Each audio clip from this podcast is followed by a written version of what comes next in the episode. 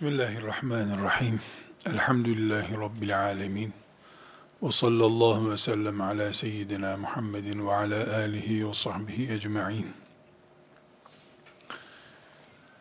Ümmeti Muhammed olarak Resulullah sallallahu aleyhi ve sellemin Medine'de veda hutbesini irad edip Rabbine kavuştuğu günkü İslam kalitesinde Müslüman olarak yaşamak istiyoruz. 1500 seneye yaklaşan tarihimiz boyunca yer yer bu arzumuz bölgeden bölgeye, nesilden nesile farklılıklar düşüşler göstermiş olabilir.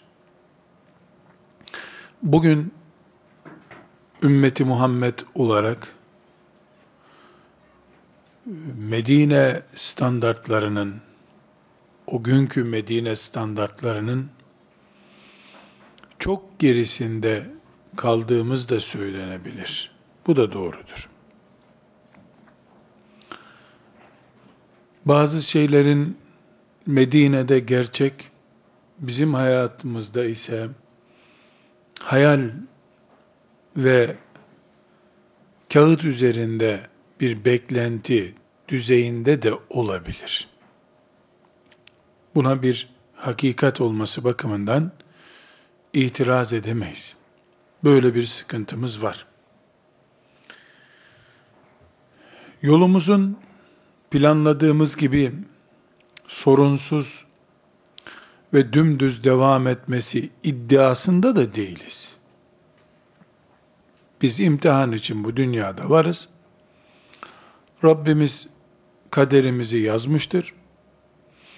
Biz ömrümüzün tamamını Allah'ın rızasını kazanmak için ciddi bir şekilde harcayarak beklentimizi gerçekleştirmeye çalışırız mevcut durumumuz iyidir, kötüdür, düşüktür, normaldir. Bunu Allah karar verir. Çok net bir şekilde kardeşler şunu söyleyebiliriz ki bugün ümmeti Muhammed'in halifesi yok. Huzuru yok. İç tartışmaları ayyuka çıkmış görüntüsü çok kötü. Buna rağmen, bütün bunlara rağmen, iş böyle olduğunu bildiğimiz halde, mümkündür ki, bugün yaşlayan, yaşayan A isimli bir Müslüman, Ömer bin Hattab radıyallahu anh'ın yeryüzünde adaletle hükmettiği, ümmeti Muhammed'in saadet çağını yaşadığı bir zamandaki Medine'de yaşayan herhangi bir Müslümandan daha iyi şartlarda Allah'ın rızasını kazanıp cennete gidebilir. Ömer'in yanı başından cehenneme gitmek de mümkündür. Bu heykellerle dolu topraklardan cennete gitmek de mümkündür. Ömer bin Hattab'ın radıyallahu anh zamanında ümmeti Muhammed kitle olarak zirvedeydi. Ama o gün yaşayan her Müslümanın yüzde yüz o düzeyde olması anlamına gelmiyor bu. Ömer'in yanında çok kötü durumda birisi olabilirdi. Olmuştur da. Toplum, ümmeti Muhammed zirvede ama namaz kılmayan, zekat kaçıranlar, faiz yiyenler zirvede değillerdi. Bugün de ümmeti Muhammed en düşük durumlarından birisini yaşıyor olabilir. Ümmet böyle bir durumdadır diye herhangi bir kulunun Allah'ın zirvede bir mümin olarak Rabbine kavuşmasına engel yoktur. Çünkü Allah bizi ümmet olarak göndermiştir. Ama fert fert hesaba çekecektir. Ümmet olmanın gereği olarak sorumluluklarımız vardır. Bu sorumluluklarımız bizim bireyler olarak, şahıslar olarak yapmamız gerekenlere engel olmadığı gibi yaptıklarımızın boşa gitme sebebi de değildir. Ümmeti Muhammed'in örnek olarak verelim. Ümmeti Muhammed'in halifesi var, cihat yapılıyor, her yer Medine olmuş. Ama beyefendi sabah namazına kalkamıyor bir türlü. 20 sene yaşıyor, sabah namazları hep kazaya kalmış. Ümmeti Muhammed'in ezanları yükseliyor diye, bunun sabah namazları tolerans mı görecek? Bu sabah namazının hesabını verecek. Ümmeti Muhammed, mevcut durumu gibi bir bataklık durumdadır. Ama bu fert olarak ailesinde, evinde yapabildiği kadar Rabbinin emirlerini yerine getiriyor. Takati kadar ümmeti için çalışıyor. Ama bir, bir çiçekle bahar gelmediği için o durumu düzeltemiyor. Bu mümin şimdi ümmeti Muhammed hilafetini pazarlamış, topraklarını heder etmiştir diye bunun kıldığı sabah namazları kabul olmayacak mı? Çok açık bir şekilde anlaşılıyor ki biz ümmeti Muhammed olarak mevcut durumumuz evet eksi durumdadır. Ama bu eksi duruma rağmen gayet güzel Müslümanca bir hayat yaşayabiliriz. Evlerimizi hakim olduğumuz küçücük noktaları mükemmel Medineler yapabiliriz. Ümmetimiz içinde çalıştığımız zaman bu denklem üzerinden Allah'ın rızasını kazanırız. Gaye zaten Allah'ın rızasını kazanmaktır. İslam devleti kurmak değildir. İslam devleti kurmak Allah'ın rızasını kazanmanın gereklerinden biri ikisidir. Şimdi kardeşlerim bu bakış tazelemesini neden toplama ihtiyacı hissettik? Biz ümmeti Muhammediz. Aleyhissalatu vesselam. Ümmet oluşumuz bir görev içinde olmak mecburiyeti getiriyor. Hem ümmeti Muhammed'deniz hem de keyfimize göre yaşıyoruz olamayız herhalde. Madem ümmeti Muhammed'deniz aleyhissalatu vesselam bizim bir yaşam tarzımız vardır. Bu yaşam tarzımız Medine'den alınmıştır. Medine'yi bir coğrafya ismi olarak zikretmiyorum. Vahyin şekillendirdiği şehrin adı olarak zikrediyorum. Bilal'in okuduğu ezanla kepenklerin kapanıp insanların mescide namaza gittikleri, Allah'ın şeriatının kabullenilmiş yaşam tarzı olduğu şehri kastediyorum. Şimdi Resulullah sallallahu aleyhi ve sellem bu şehrin başıydı. Burada Allah'ın vahyini pratik olarak insanlara uyguladı. Yer yer zikrediyoruz. Diyoruz ki İslam insan dinidir. İnsan dini olduğu için İslam insanın üzerinde yaşanır. İslam'ı melekler yaşamazlar. Cemaat, hayvanlat da yaşamaz. İslam'ı insan yaşar. İnsandan kopyalayarak yaşar. Bu B maddesi çok önemli. İslam insan üzerinde yansır. Bunun için doğu kültürü diye ayıpladıkları İslam'ın Müslümanlarını kınadıkları şeylerden biri okumayan, dinleyerek yaşayan halktır doğu halkları diyorlar.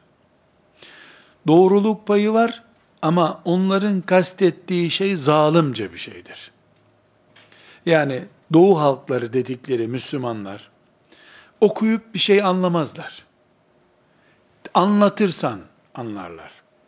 Bununla da övünmeye çalışan bazı aydınlarımız, biz dinleyen milletiz, okuyan millet değiliz diyorlar. Bu iki açıdan doğru değil. Birincisi, madem biz dinleyen milletiz, okumayız, bu kütüphaneleri tarih boyunca kim yazdı, doldurdu? O zaman niye dinimiz kitap okumaya, ilim adamı olmaya, şehitlerle denk bir sevap vaat ediyor? Niye Müslümanlar çocuklarını medreselere göndermeyi, evde açlık çekme pahasına da olsa hayatın gereği olarak kabul ettiler? Böyle bir şey yok. Şimdi okumuyor insanlar. Olabilir. Bu bir dönem hastalığıdır. Okumak yok diye bir şey yok. Okuruz biz. Ama ortada bir gerçek var. 500 sayfalık bir kitabı okuyup ne yapacağını anlamakla 5 dakikada o kitabın özetini dinleyip ne yapacağını anlamak aynı değildir. Hastalanan insanlar doktora gidiyorlar. En fazla 10 dakika doktor ona ne yapacağını öğretiyor, iyileşip kurtuluyorlar. Bunun yerine o doktorun filan ansiklopedisi yani doktoru doktor yapan ansiklopediyi okumayı tercih eden var mı? Bir mide ağrısından kurtulmak için 500 sayfa kitap mı okumak gerekiyor? 5 dakika doktoru dinlemek gerekiyor. Her zaman dinlemek daha pratiktir. Bu nedenle İslam ilk neslinde bilhassa sahabenin Peygamber aleyhisselamdan İslam öğrendiğinde sahabenin de yetiştirdiği nesilde bu önemli bir nokta kardeşler. Bunu dikkatle dinliyoruz. Okumaktan çok konuşmak etkin unsurdu. Resulullah sallallahu aleyhi ve sellem kendisini gösterdi. Ağzını kulaklarına dayadı ashab-ı kiramın. Hatta o kadar ki o kadar ki çok iyi bildiğiniz bir konu ileride karşımıza çıkacak başlık olarak inşallah. Benim hadislerimi yazmayın diye tembihte bulundu. Meşgul olmayın yazıyla diye tembihte bulundu. Kur'an-ı Kerim sadece kayıt altına alınsın diye yazılı verdi. O da 5-10 tane katip tutuldu. Katiplere yazdırıldı. Herkes Kur'an yazmadı. Çünkü 23 yıl gibi bir zamanda yüzlerce cilt kitap okumaya vakti yok insanlar. 23 yıldaki büyük dönüşüm dudakların kulaklara değdirildiği ortamda mümkündür. Okumak yetişme ve yetiştirme tarzıdır ama geniş zaman işidir. Bu sebeple üniversitelere kadar onlarca yıl insanlar öğrenmek için gidiyorlar. Ama başka bir insan masa görmeden, kütüphane görmeden 10 dakikada o özeti alıyor. İnsan pratik öğrendiğine daha çabuk adepte oluyor. Bu sebeple İslam insan dini olduğu için insanların yaşaması için gönderilen bir din olduğu için insandan öğrenilmesi esas alınmıştır. Kur'an-ı Azimuşşan Peygamber sallallahu aleyhi ve sellemin Kureyş'ten bir annenin çocuğu olan birisi olarak peygamber diye karşımıza çıkmasının hikmetini böyle bize vurguluyor. Melek gönderseydi Allah, insanların adaptasyon dediğimiz ona uyum sağlama süreci asırlar alırdı. İnsan, insanı görmede pratik bir sonuca daha çabuk ulaşıyor. Bunun için Peygamberler Efendimiz sallallahu aleyhi ve sellem insandı.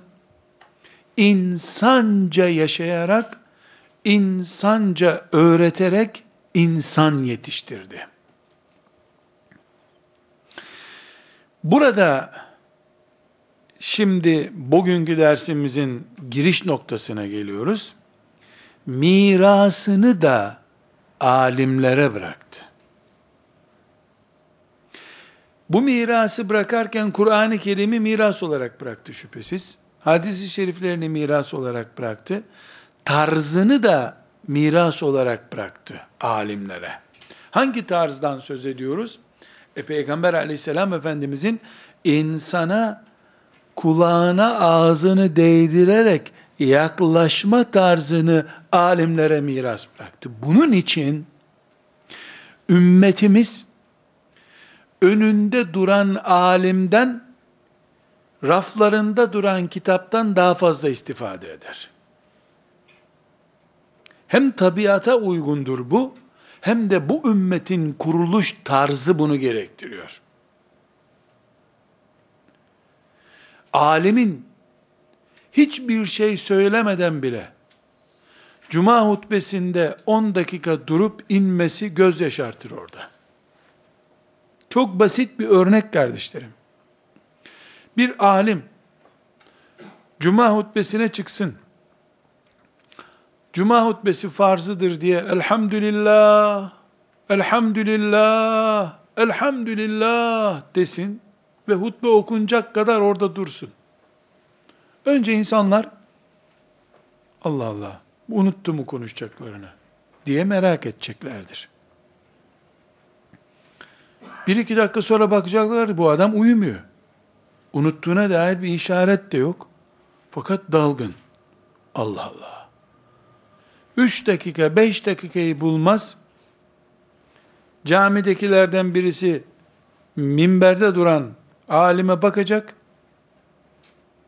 Bu adam Rabbinden ilhamlar mı alıyor? Nedir bu hali diyecek. O imam o minberden inmeden cemaatin yarısı gözyaşı içinde kalacaktır. Susması bile ibret vesilesidir Müslümanlarda. Çünkü insandan insana aktarım yapılıyor burada. İnsanın gözlerinden fışkıran şey, dudaklarından dökülen şey, hatta kilitlenmiş dudakları etki bakımından o caminin mihrabının kenarında duran musaftan daha etkilidir arkadaşlar. Bu imam, bu alim, minberde suskunluğuyla ağlatır insanları. Caminin içinde 50 tane musaf vardır. Kimse ağlamaz onlara bakıp. Çünkü musaftan bir mesaj almak için onu, tefsirini vesairesini okumak lazım. Bu da zaman gerektiriyor. Ama insanın insana etkisi saniyeyi gerektiriyor. O kadar ki susması bile etkindir bir alemin. Şehirlerde, evlerde, camilerde yüz binlerce kitap vardır. Ama bir tarikat şeyhi, bir medrese mollası, bir alim, bir ay içerisinde kitapların topladığının bin katını toplar etrafına. İnsandan insana aktarmak, kağıttan insana aktarmaktan daha kolaydır. Daha pratiktir, daha keskin sonuçtur. İnsan, insandan etkileniyor. Bunun için Resulullah sallallahu aleyhi ve sellem Efendimiz, peygamberlerin varislerini alimler olarak göstermiştir. Bir mantığı yerleştirmeye çalışıyorum kardeşlerim. Henüz alimin siyasetle işi nedir bunu anlatmaya gelmedik. Ama önce alim bu ümmetin neresinde duruyor onu anlatmaya çalışıyorum. Ve yıllardan beri, bir asırdan beri yaklaşık olarak alimlerin toplumun gözünde değerinin düşmesi için yatırım niye yapılıyor bunu anlatmaya çalışıyorum. Alimleri değer bitir, bitirmiş bir ümmetin, çökmüş alimleriyle yaşayan bir ümmetin yücelmesi mümkün değil. milyonlarla savaş meydanlarında uğraşma yerine alimlerin sarığını çökmek, çekmek, sarıksız alim haline getirmek ve alimlerin inisiyatifiyle oynamak, savaş meydanlarında binlerce top mermisi kullanmaktan daha ucuz bir yatırım ama daha keskin sonuçlu bir yatırımdır. Bunu anlamak için uğraşıyoruz. Alimlerin ezildiği, horlandığı bir ümmet, gür sesi olan bir ümmet değildir. Çünkü bu ümmet, Muhammed Aleyhisselam'ın ümmetidir. Muhammed Aleyhisselam'ın Medine'deki devleti, Muhammed Aleyhisselam'ın devletidir. Onun adına kurulmuş bir devlettir. Onun baş olduğu bir devlettir. Onun bu fani dünyada bulunmayışının oluşturduğu boşluğu alimler dolduracaktır.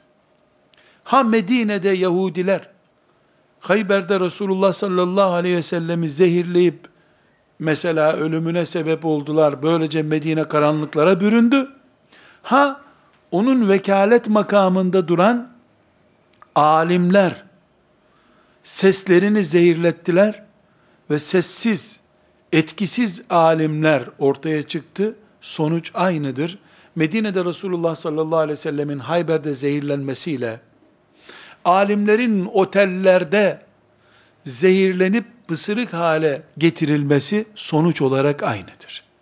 Çünkü bu ümmet, Ebu Hureyre'si ile Enes İbni Maliki ile Übey İbni Ka'bi ile Resulullah sallallahu aleyhi ve sellemi görüp ümmet oldular. Bütün asırlarda da Resulullah'ı temsil eden kimse ki alimlerdir onlar, ümmeti Muhammed onları görüp iyi mümin olacaktır. İyi alim görecek, iyi mümin olacaktır. Mücahit alim görecek, mücahit mümin olacaktır. Zahit alim görecek, zahit mümin olacaktır. Ümmet böyle bir oluşum içerisinde başarıdan başarıya koşacak, Allah'ın rızasını yakalayacaktır. Alim, bu ümmetin kimliği demektir. Camide, çarşıda, evde ve siyasette. Siyasette. Bu ümmet, camisinde alimini kaybederse, alimler değil de, ilimden nasibi olmayanlar insanlara cuma hutbesi okurlarsa, vaaz ederlerse, Ramazan onucunu anlatırlarsa, ümmetin seviyesi odur. İlim bilmeyenden, ilmin gereği gibi yaşayan mümin oluşturulamaz. Ümmet de oluşturulamaz. Çarşılara alimler hükmetmedikçe, faizinden, hilesinden, ribasından kurtulmak mümkün değildir. Aileler, alimlerin inisiyatifiyle yetiştirilmediği sürece, Allah'ın razı olacağı bir aile düzeni kurmakta mümkün değildir. Ve, ve püf noktamız, geldiğimiz nokta, ümmeti Muhammed, ya dünya yörüngesi içerisinde yaşayıp giden uluslardan bir ulus olur, ya da vahyin yankısı, vahyin gösterdiği çizgiyi oluşturan bir ümmet olur. Yani kendi politikasını, kısa ve uzun vadeli siyasetini belirleyen bir ümmet olur. Ya da birleştirilmiş milletlerin tezgahında onların yönergeleri, talimatlarıyla yaşayan halklardan bir halk olur. Herhalde 10 Muharrem'de Yahudiler oruç tutuyorlar. Biz de tutmak zorundayız. Yahudilerin tuttuğu günü aynen tutarsak benzeşmemiz olur. Aman siz bir gün önce bir daha oruç tutun da orucumuz bile benzemesin bunlara diye özel bir talimat veren Resulullah sallallahu aleyhi ve sellemin ümmeti dünya uluslarında sıradan bir ulus olarak yaşamayı herhalde kabul edemeyecektir. Bu gülünç denecek kadar zafiyet olur. Farklı, kendine mahsus politikası olan, yaşam tarzı olan, planı olan bir ulus, ümmet olmak zorundadır ümmeti Muhammed. Yani ümmeti Muhammed'in bir siyaseti olmalıdır. Bu siyaset kamuya havale edilmiş kaynaklardan oluşturulamaz herhalde. Sürekli gelişen ve onlarca rakibi bulunan bir siyasi ortamda da Medine'de işlenmiş, kullanılmış kalıplarla sınırlı bir siyasette yürütemez ümmet. Donar kalır. Çünkü dünya sadece teknoloji olarak değil, hayata bakış algısı olarak da, siyaset yapma tarzı olarak da her asır değil, her on sene değil, her sene değişen bir hayat tarzı sergiliyor. Medine-i Münevvere'de yaşanan olaylar ve onlara uygulanan siyasi kanaatler neticede Müslümanlar açısından bir kabul görmüş değerlerdir. Temel değerler de onlardır. Ama değişen hayata yeni kararlar, yeni müdahaleler gerekiyor. Bu yeni müdahaleleri kim yapacak? Medine'deki ilk müdahaleleri kim yaptıysa o yapacak. Medine'deki hayata müdahaleyi kim yaptı? Resulullah sallallahu aleyhi ve sellem yaptı. Peygamber yaptı. Bugünkü müdahaleyi yönlendirmeyi de peygamberin yapması lazım. Peygamber yok, vekilleri var. Alim siyasette nerededir diye soru sorduğumuzda karşımıza çıkan cevap budur. Resulullah sallallahu aleyhi ve sellem Medine'de nerede idiyse bugünkü Müslümanların siyasetinde de alimler oradadırlar. Alimler elbette Resulullah sallallahu aleyhi ve sellem'den arta kalan alanlarda konuşacaklar, iş yapacaklar şüphesiz. Herhalde alimler, Peygamber sallallahu aleyhi ve sellemin beyaz dediğine kara diyecek halleri yok şimdi. Yenilenen, daha sonra standartlarını belirleyeceğiz bunun, önüne yeni çıkan olaylarda, peygamber adına, peygamber ölçüleriyle konuşan kimseler alimlerdir. Tekrar, bir unutulmuş dosyayı açmak istiyoruz. İskilipli Atıf rahmetullahi aleyh ipe sapa gelmez bir gerekçeyle niye idam edildi? Mustafa Sabri Efendi Zahidül Kevseri rahmetullahi aleyh neden sürgünde öldüler? Muhacir olarak ölmelerinin nedeni neydi? Neden onlarca yüzlerce alim hiçbir gerekçe gösterilmeden ipe gönderildi. Zindanlarda öldürüldü. Madem yeni devlet kuruldu, hilafet kaldırıldı, kanunlar çıktı, herkes o kanuna göre yaşasın denebilirdi. Niye denmedi? Çünkü alimleri ayakta olan, canlı olan bir ümmet ölmez. Hilafetinin gitmesine uzun vadede rıza gösteremez. İnsanların bir kurşunluk canları vardır. O kurşun öldürücü organlara temas ettiğinde ölür. Bir insanın ayağına 20 kurşun sıkılsa, hatta ayağı kesilse ölmez. Ama kalbe isabet eden, beyne isabet eden her kurşun öldürücüdür. Biz alimleri vatandaş olarak değil, ümmetin kalbi, beyni, can noktası olarak görüyoruz. Kafir de bunu iyi bildiği için bir toprağı işgal ettiğinde önce alimlere el koyuyor. Ümmetin önderlerine el koyuyor.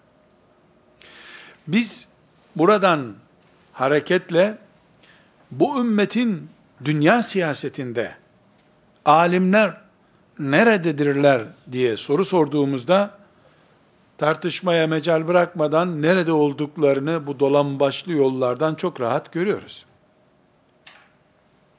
Yalnız konuya girmeden önce bir ayrıntı kabul edilebilecek ama önemli bir can alıcı noktası olan bir hususa temas etmek istiyorum. Alimlerin bu ümmetin halifesi, devlet başkanı olmasında bir sakınca yoktur. Ama bütün bu sözler ümmeti Muhammed'in siyasi yöneticilerinin alim olmasını şart koşmak için değildir. Ümmeti Muhammed'in başında bulunan halife dahil, halifenin alt kesimindeki yöneticileri, iştihat yapan alimler olmak durumunda değildirler. Gerekli değildir bu. Böyle bir şart da yoktur. Daha doğrusu böyle bir şartın realitesi de yoktur. Siyasetçiler alimlerden oluşmalı diye bir şart yok ama siyasetçiler alimlerle siyaset yapmalı diye bir şart vardır. Alimler siyasetçilerin kendisi değildir. Siyasetçilerin beyin takımıdırlar. Zaten alimlerden bir alim. Ümmeti Muhammed'in siyasetinden sorumlu baş haline getirildiğinde bu Gazali bile olsa Ebu Hanife bile olsa Ahmet bin Hanbel bile olsa İbni Teymiye bile olsa Mustafa Sabri bile olsa kim olursa olsun tipi çapı hangi alim olursa olsun bir alimin siyasete getirilip siyasetin başına oturtulması, daha sonra da o alimden bütün siyasi kararları tek başına üstlenmesini beklememiz, ümmetin menfaatine olmayabilir. Olmaz da. Alimin elindeki ilmi yapı, ilim kafası siyaseti her alanda anlayacak biri olmasını gerektirmiyor. Olamayabiliyor da zaten. Biz bunu onca sosyolojik kafasına rağmen İbn Haldun'un İslam coğrafyasının bütününe bakışındaki zafiyetlerde görürüz.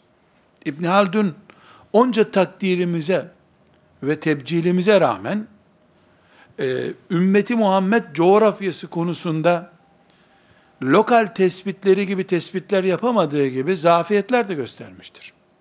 Genelde biz sevdiğimiz insanların hiçbir hatasını konuşmak istemeyiz de, böylece İbni Haldun'u her şeyden müberra, tertemiz birisi olarak görüyoruz. El hak öyle. Yani iyi bir alim, belli alanlarda çok muazzam tespitleri var. Ama yaşadığı döneme ve ondan sonraki döneme global manada siyasi öneriler yapamamıştır. Bu onu kötülemem manasında değil. Beşer olduğunu hatırlatmak için söylüyorum. Beşer bu. Her şeyi bilir diye bir şey yok. Aynı şey ilim adamı diye insan konuştuğumuzda ilk aklımıza gelen Gazali için geçerlidir. Üstelik de siyasetle ilgili kitabı da vardır Gazali'nin. Düşünceleri de vardır. Ama pratiği yoktur. Pratiğe de davet edildi Gazali. Nizamül Mülk'ün medreselerinde devlet adamı yetiştirmeye çağrıldı. Pratik yapamadı.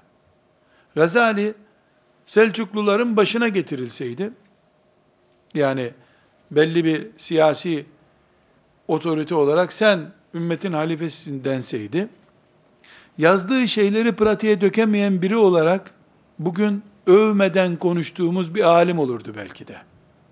İyi ki bulaşmamış siyasete. Burada Gazali'yi de yermek için söylemiyorum. Gazali'yi ne kadar takdir ettiğimi, sevdiğimi bildiğiniz için örnek veriyorum. Ben İbn Haldun'dan örnek veren, İbn Haldun'u öven birisi olduğum için sözüm yan, yanlış anlaşılmaz diye söylüyorum. Beşer bu. Peygamber değil ki Cebrail aleyhisselam gelip bunu eksik söyledin tamamla desin. Nihayetinde beşer bu. Alim de olsa bir kişiye siyaset yüklendiğinde yüzde yüz başarı bekleme hakkımızı kendi ellerimizle öldürmüş oluruz demek istiyorum. Ümmetin kafası siyasetçinin etrafında olmalı. Ümmetin kafası da peygamberin varisleridir. Biraz sonra kullanacağımız şura meclisidir. Bu sebeple bu ümmetin siyasetinde alimlerin yeri neresidir? Alimler nerededir siyasette diye bir başlık açtığımızda bu başlık filan alim Ebu Hanife'nin en yakın talebesi kimse halifemizdir demek için değil. Halifemiz zararı yok. Namaz kılacak kadar Kur'an okuyabilen biri olsun. Buna razıyız. Ama onun etrafı akıl makineleri alimlerin oluşturduğu bir grup olmalıdır. Bu alimlerde de sadece fıkıh bilen, tefsir bilenleri kastetmiyoruz. O açılımı yapacağız inşallah. Ümmeti Muhammed'in Medine standartlarını kıyamete kadar taşıyabilmesi için Medine'nin özü olan Resulullah sallallahu aleyhi ve sellemin etrafında dönme İslam diyarının başkentinde pratik olmalıdır. Resulullah sallallahu aleyhi ve sellem yok. Kim var? Vekilleri var. El ulemâ'u varasetül enbiya. Bundan önceki dersimizde ne demiştik? Bu hadisin etrafında durup alimler peygamberlerin varisleridirler. Halk Peygamber aleyhisselamın ümmeti Muhammed olarak halkı kastediyorum. Peygamber aleyhisselamın bütün mirasını sahiplenemez, alamaz. Alsa tarlasında kim çalışacak, iş yerinde kim çalışacak, memur kim olacak? Bir grup Peygamber aleyhisselamın mirasını olduğu gibi sahiplenmeli. Onlar da alimlerdir. Alimler bu ümmetin başı olacaklar. Ama siyasete fiilen girmeleri şart değil. Girseler bir sakıncası yok ama beklentimiz de yok. Hatta Fudayl bin İyad'dan bile böyle bir rivayet vardır. İbn Teymiye'den de zannediyorum benzer bir rivayet olması lazım. Yani Allahu Teala'nın sana bir dua hakkı verdiğini düşün. Bu duayı kim için kullanırsın dediğinde devletimin başında kim varsa onun için kullanırım diyor. O düzgün olursa ben de kurtulurum ama benim düzgünlüğüm Müslümanları kurtarmaz diyor. Ben burada oturup ibaretle meşgul biriyim. Bu ümmet başı gibi renk alıyor. Başı da siyaseti kim elinde tutuyorsa odur. Bu bugün de geçerli kardeşler. Olayları bu gözle inceleyin. Bakın Müslümanların dönemi başlarında duran ya devletin başı olarak ya ümmeti Muhammed'in işte siyasette söz sahibi olmadığı kritik dönemlerde ümmeti Muhammed'e el altında baş pozisyonunda olan kimse yani kağıt üzerinde değil ama pratikte ümmet filanca şeyh efendinin filanca alemin filanca mücahidin peşinden gidiyor. Ümmet onun izini alıyor bu sefer. Onun renginden renklenmeye başlıyor. Ümmeti Muhammed siyasetinde Resulullah sallallahu aleyhi ve sellemin uzantısı olmadıkça İslam ümmeti, İslam devleti kavramını bir yere oturtamaz. Devlet, İslam devleti yörünge Birleştirilmiş Milletler yörüngesi. Herhalde olmaz böyle bir şey. Bu tıpkı namazı kıbleye yan dönerek kılmak gibi olur. Namaz kılıyorsun ama kıblen başka tarafa. Buna namaz ne kadar denirse, İslam devleti ama politikası, yönü İslam değil. Bu kadar gerçek olabilir. Burada alimlere bir yer biçmeye çalışıyoruz siyasette. Dikkat ederseniz bir giriş yapmak istiyorum. Bu yapmak istediğim girişte alemi bir yere oturtmaya çalışıyorum. Bu oturtmaya çalıştığım yer ümmeti Muhammed'de Resulullah'ın yeridir. Sallallahu aleyhi ve sellem. Elbette bunu zikretmem bile doğru değil ama yanlış anlaşılmaktan e, çekiniyorum. Elbette Resulullah'ın yeridir derken nübüvveti kastetmiyoruz. Alime de vahiy gelecek demiyoruz. Herhalde e, ne derse dediği muhakkak geçerlidir, sözleri hadis gibidir diye bir şey de kastetmiyoruz. Resulullah'ın yeridir, yani Allah'ın şeriatını temsil eden, o şeriatı pratiğe döken insandır demek istiyoruz, alim. Burada bir not daha açıp, ondan sonra e, konumuza yaklaşabiliriz artık. Alimler kelimesini alimden fazla kullandığıma dikkat ediyorsunuzdur. Ümmetin alimleri diyorum, alimi demiyorum. Alim dediysem de gramer gereği cümleye düzgün kullanılsın diye alim diyorum. Birey olarak bir alim desem de ümmetin alimlerini kastediyorum. Ve özellikle tek bir alimin bu büyük yükü Resulullah sallallahu aleyhi ve sellemin Cebrail'den bize taşıdığı emaneti bir alimin tek başına taşımasının pratik olmadığını, bunun ümmetin yer yer aleyhine olabileceğini de vurguluyorum. Burada e, kastettiğim şeyin yanlış anlaşılma e, durumunda vebale neden olabilir. Bunun üzerinde biraz daha durayım. Şimdi bir alim, Ebu Hanife, rahmetullahi aleyh, alimse alim, müştehitse müştehit, müttaki ise müttaki, zahitse zahid, mücahitse mücahit, siyasetçi ise siyasetçi. Ebu Hanife, rahmetullahi aleyh. Ne arıyorsan, nübüvvet hariç, sahabilik hariç, ne arıyorsan var Ebu Hanife'de. Ama biz hiçbir zaman Ebu Hanife'nin kulları değiliz.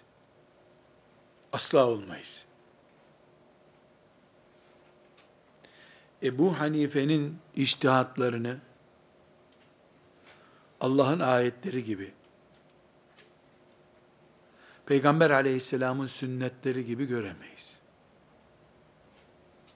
Görmüyoruz da. Bunu da ondan öğrendik. Niye ondan öğrendik? Ebu Yusuf'una, talebesine, Züfer'ine, siz ne diyorsunuz çocuklar dedi. Biz böyle düşünüyoruz dedi. Ben öyle düşünmüyorum. E üç görüş yazın. Ebu Hanife'ye göre, Ebu Yusuf'a göre, Züfer'e göre, Hasan bin Ziyad'a göre. Yazın.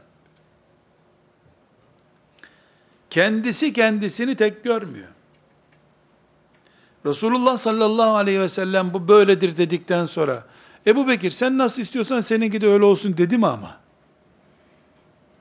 Resulullah sallallahu aleyhi ve sellem bir şey söylediğinde o son sözdür. Ebu Hanife söylediğinde o iştihattır, son söz değildir. Allah'tan ve Resulullah'tan başkası son söz söylemez hiçbir zaman. Söyleyemez. Çünkü son söz cennetin veya cehennemin şifresi demektir. Bunu ise Allah bilir. Başkası bilmez.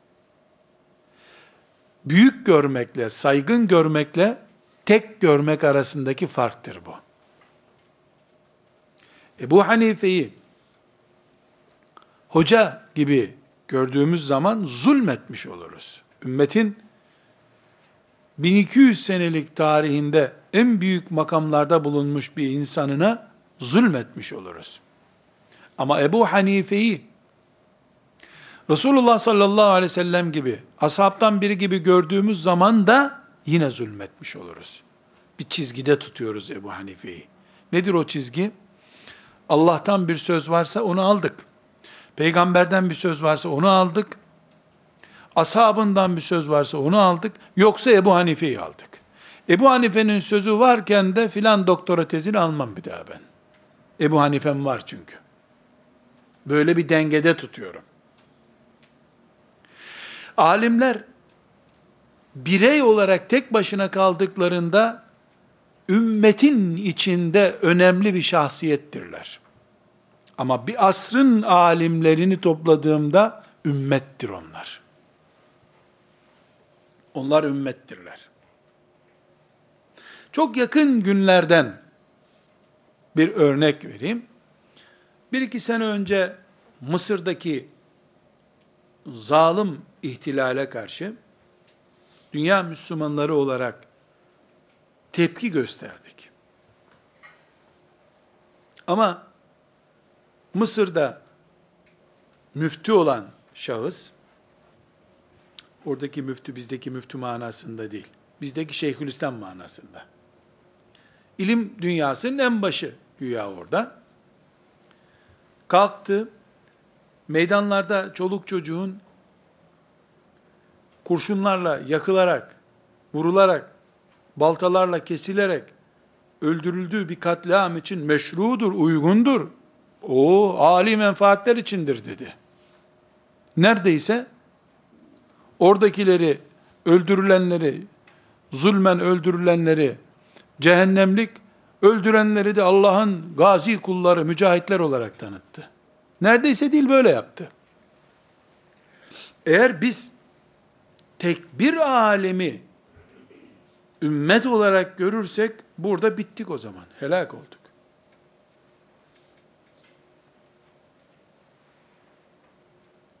Ama bütün olarak baktığımızda ümmeti Muhammed'e bir bütün olarak baktığımızda alimler hiçbir zaman dalalette ittifak etmiyorlar zaten. Bunun için işte icma diye bir şey var. Ümmeti Muhammed'in bir asırda yaşayan alimleri bir konuda icma ediyorlarsa o Kur'an'dan, sünnetten sonraki üçüncü kaynağımız oluyor bizim. Çünkü Resulullah sallallahu aleyhi ve sellemin varisleri olan alimler bir konuda böyledir. İslam olarak, Müslüman olarak biz böyle düşünüyoruz demişlerdir. Bu icmadır. Ümmetin alim olan şahsiyetleri söz birliği etmişlerdir. Dolayısıyla Resulullah sallallahu aleyhi ve sellemin vekillerinin söz birliği ettiği yerde Resulullah konuşmuş demektir. Diye algılıyoruz. Bir alimi konuşmuyorum demek istedim. Niçin bunu söyledik? Ümmeti Muhammed'in mevcut yaşantısında ve gelecek siyasetinde alimler bulunmalı. İlla da alimin siyasi mekanizmada koltuğa oturan adam olmasını kastetmiyoruz bununla. Koltukta başkası otursun. Müslüman olmak şartıyla başkası otursun. Onun kafasını alimler oluştursun diyoruz. Ama alim değil. Sadece alim oluşturduğu zaman siyasetçiyi tek kanaldan akan suya mahkum ederiz. O kanal bulanıksa siyasetçi bulanık görüntü verecek. Su azaldığı zaman, kanaldaki su azaldığı zaman siyasetçi bunalım çekecek. Ama eğer pek çok kanaldan siyasetçiyi desteklersek, bulanık akanı bile zarar vermeyecektir. Birinin bir kanalın suyu daraldığında, azaldığında diğer kanallar onu destekleyeceklerdir. Blok olarak grup olarak ümmeti Muhammed'in alimleri siyasetin sahibi olmalıdırlar. Siyasette bulunmalıdırlar. Bu da daha sonra göreceğimiz gibi inşallah siyaseti ilimlerden bir ilim olarak öğrenerek alimler yetişmelidirler. Şeytandan ve siyasetten Allah'a sığınarak yetişmiş alim de nihayetinde kıt bir sudur. O siyasetçiye yön vermeyeceği gibi sürekli ürkekliğe teşvik edecektir. Açılım yaptırtmayacaktır ümmete. Burada hepinizin not defterlerinde bulunması gereken bir şey söyleyeceğim. Şimdi siyaseti beceremeyeceğini anlayan eğitimciler siyasetten uzak duralım diyorlar. Girersek e, kaçarız, kayboluruz, ayağımız kayar diye düşünüyorlar. Bilhassa tasavvuf meşrepli ilim adamları ve tasavvufta imzası bulunanlar tasavvufun ve ilmin siyasetten uzak durması gerektiğini düşünüyorlar. Bu cümleye itirazlarımız var bizim. Çok büyük itirazlarımız var hem de. Neden?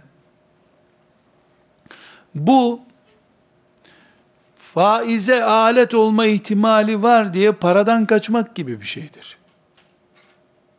Faizden kaçmak gerekiyor. Paradan kaçmak gerekmiyor ki.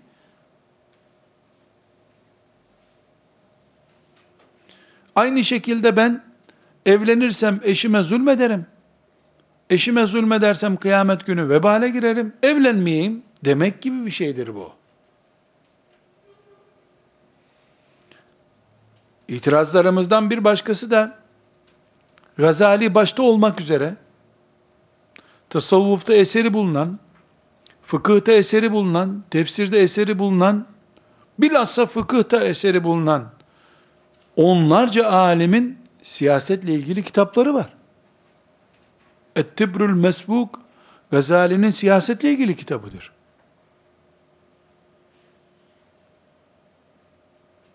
Hem de evire çevire değil, başından sonuna kadar siyasetle ilgili kitap yazmıştır. E ashab-ı kiramın siyasetle ilgili uygulamaları vardır. Burada şunu söylemek mümkündür. Siyasetçi ile bir araya geldiğinde nefsine hakim olamayıp bizim çocuğa bir iş bulsana, işte bizim çocuğu şuraya tayin etsene diyecek olan kimse o siyasetle uğraşmamalı. Ama dini, ilmi ve tasavvufu siyasetin dışında tutup siyaseti tasavvuf terbiyesi görmemişlere emanet etmek hatadır. Benim şahsi kanaatim ise bütün tasavvuf erbabı siyasette bulunmalıdır.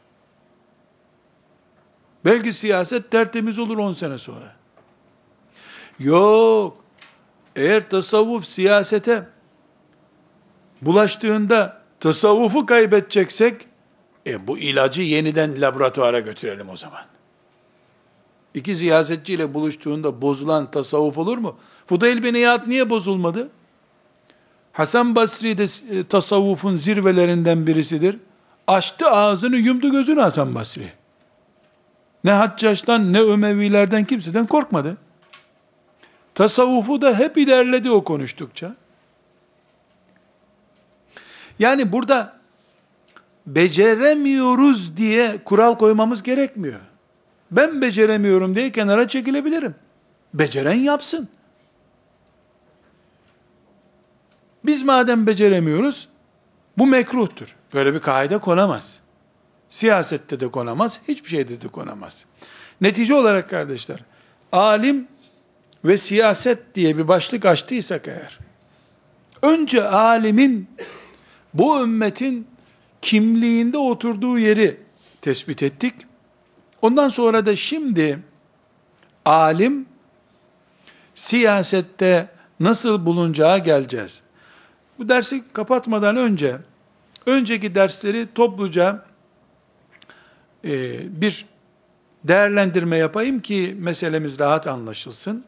Biz ilimden ve ilim adamından yani alimden neler bekliyoruz deyip daha önce biz onlarca ders yaptık.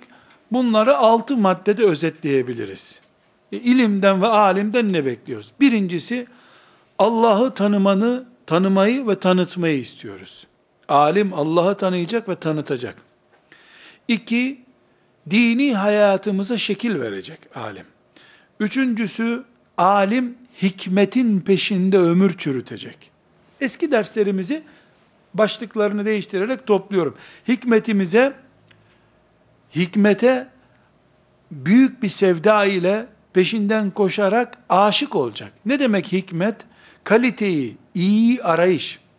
Dördüncüsü, alim ilmiyle amel edip şablonu oluşturacak.